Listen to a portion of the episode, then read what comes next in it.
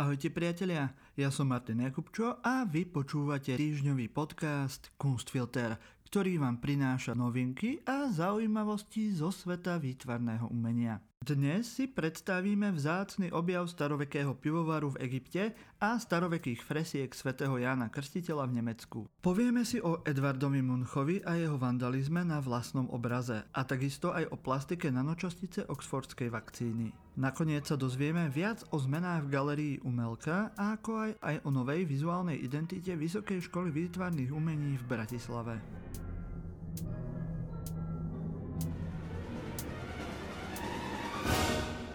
Mohol byť namaľovaný iba šialencom. Táto veta je napísaná ceruskou malým písmom v ľavom hornom rohu diela Výkrik od Edvarda Muncha. Norská vedkynia a kurátorka v Norskom národnom múzeu Norská vedkynia a kurátorka v Norskom národnom múzeu v Osle, Maybrit Guleng, tvrdí, že túto frázu v norčine na dielo pripísal sám umelec dva roky po namaľovaní diela. Nie je to teda akýsi čin vandalizmu, ako sa donedávna historici domnievali. Munch, norský expresionistický maliar, je známy najmä svojim obrazom Výkrik. Umelec namaľoval 4 verzie tohto diela v rozmedzi rokov 1893 až 1910. Záhadný nápis sa však nachádza iba na exemplári, ktorý je vo vlastníctve Norského múzea.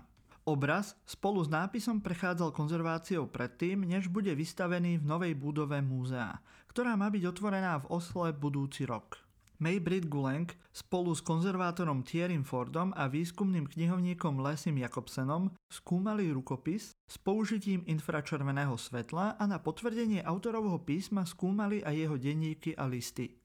Guleng sa pre Art Newspaper vyjadrila, že existuje niekoľko dôvodov, pre ktoré si myslí, že Munch napísal vetu sám. Poprvé, rukopis je totožný. Vetu na obraze vieme slovo za slovom a písmeno za písmenom porovnať s rovnakou vetou v jeho poznámkach a listoch. Keby to bol čin vandalizmu a nápis by bol napísaný inou osobou, písmená by pravdepodobne boli väčšie a celý text by bol nápadnejší, aby ste si ho všimli, keď sa postavíte pred dielo. Munch tiež nápis nezamaľoval, aby ho zakryl. V katedrále navštívenia Panny Márie v Augsburgu sa nachádza séria fresiek, ktoré zobrazujú život a smrť Jána Krstiteľa. Nedávno boli tieto fresky odborníkmi datované do prvého desaťročia 11. storočia, čím sa zaradili medzi najstaršie nástené maľby v stredovekom kostole na sever od Alp. Fresky sa nachádzajú v južnom transepte boli zabielené a zabudnuté do 30. rokov 20. storočia, kedy boli počas rekonštrukcie kostola odkryté. Dendrochronologické testy odhalili, že drevo v Murive pochádza z roku 1000, čo je v rozpore s predchádzajúcim datovaním katedrály okolo roku 1065. Nové datovanie zapadá do toho, čo vieme o masívnej deštrukcii v roku 994, hovorí Brigitte Neuhauser, hovorkyňa Bavorského štátneho úradu pre ochranu kultúrneho dedictva. Najstaršie fresky sú prvou vrstvou nad Murivom a preto sú súčasťou pôvodnej výzdoby kostola, dodáva Neuhauser. Keďže katedrála v Augsburgu bola už v tom čase významným biskupským kostolom, dá sa predpokladať, že fresky boli vytvorené tesne po dokončení stavby, čiže po roku 1000. Umeleckým štýlom sa fresky veľmi podobajú nástenným maľbám z 10. storočia v kostole svätého Juraja na ostrove Reichenau, nedaleko hraníc Nemecka so Švajčiarskom. Reichenau je súčasťou svetového dedictva UNESCO, a to aj vďaka svojim freskám. Okrem týchto cirkevných fresiek v Reichenau sú augsburské maľby najväčšími zachovanými freskami svojej doby v nemeckých hovoriacich krajinách. Aj keď sú fresky v Augsburgu výrazne vyblednuté a rozdrobené, na západnej stene bolo možné identifikovať dve scény a pozostatky tretej. Vrátanie stiatia svetca a jeho pohrebu. Fresky na južnej stene, ktoré pravdepodobne znázorňovali narodenie Jána Krstiteľa, boli pravdepodobne zničené v polovici 14. storočia, keď bolo prebúrané gotické okno, skonštatoval tým reštaurátorov. Tí plánujú preskúmať aj strešnú oblasť a severnú priečnú loď kostola, či neobsahujú ďalšie zvyšky fresiek. Výskumné a konzervačné práce financuje nadácia Beat and Hans Peter Autenried, nadácia Siegfried and Elfried Denzel a Augsburské biskupstvo. V Egypte sa našiel veľkokapacitný pivovar, starý viac než 5000 rokov. O tomto objave informovalo minulú sobotu egyptské ministerstvo cestovného ruchu. Egyptskí a americkí archeológovia pod vedením Matthew Adamsa z New York University a Deborah Viasak z Princeton University objavili pozostatky najstaršieho pivovaru na svete na západnom brehu Nílu. Nálezisko obsahuje 8 akýchsi výrobných jednotiek, ktoré pozostávajú asi z 40 kameninových nádob rozmiestnených v dvoch radoch. Každá výrobná jednotka je pritom až 20 metrov dlhá a 2,5 metra široká. Podľa generálneho tajomníka Egyptskej najvyššej rady pre starožitnosti Mustafu Vazíriho sa pivovar pravdepodobne datuje do éry kráľa Narmera. Dodal, že je presvedčený, že nález je najstarším vysokoproduktívnym pivovarom na svete. Archeológ Matthew Adams uviedol, že podľa štúdií sa pivo v starovekom Egypte vyrábalo vo veľkom množstve. V novo nájdenom pivovare sa mohlo vyrobiť až 22 400 litrov naraz. Pivovar pravdepodobne zásoboval pivom rituály panovníkov Egypta, ktoré prebiehali na pohrebiskách a na posvetných miestach. Dôkazy o výrobe piva v starovekom Egypte nie sú nové. Fragmenty keramiky, ktorú egyptenie používali na výrobu piva a ktorej pôvod sa datuje pred 5000 rokmi, boli objavené napríklad na stavbe v Tel Avive v roku 2015. Lokalita Abydos, lokalita Abydos, kde našli najnovší objav, priniesol v priebehu rokov mnoho pokladov a je známy svojimi chrámami, ako napríklad chrámom Seti 1. Obdobie pandémie je pre mnohých umelcov inšpiratívnym obdobím, kedy sa zamýšľajú nad existencialistickými problémami ľudstva či jednotlivca. Často sa nechávajú inšpirovať samotným vírusom a jeho tvarom. Britský umelec Luke Jerram pri príležitosti zaočkovania 10 miliónov občanov Veľkej Británie zo skla vytvoril zväčšeninu oxfordskej vakcíny AstraZeneca, teda jej nanočasticu, ktorá nesie chimerickú DNA adenovírusu s koronavírusovým S-proteínom. Dielo má priemer 34 cm, je teda približne miliónkrát väčšie ako samotná nanočastica a je vyrobené zo špeciálneho borosilikátového skla, a s použitím rovnakých techník, aké sa používajú napríklad na výrobu skumaviek, Jeram vytvoril 5 kópií, ktoré teraz plánuje predať a všetok zisk z predaja darovať organizácii Lekári bez hraníc. Cena plastiky zatiaľ nie je známa, no Jeramové diela sa zvyčajne pohybujú okolo 20 tisíc eur. Umelec sám koronavírus v novembri prekonal, no príznaky pociťuje doteraz.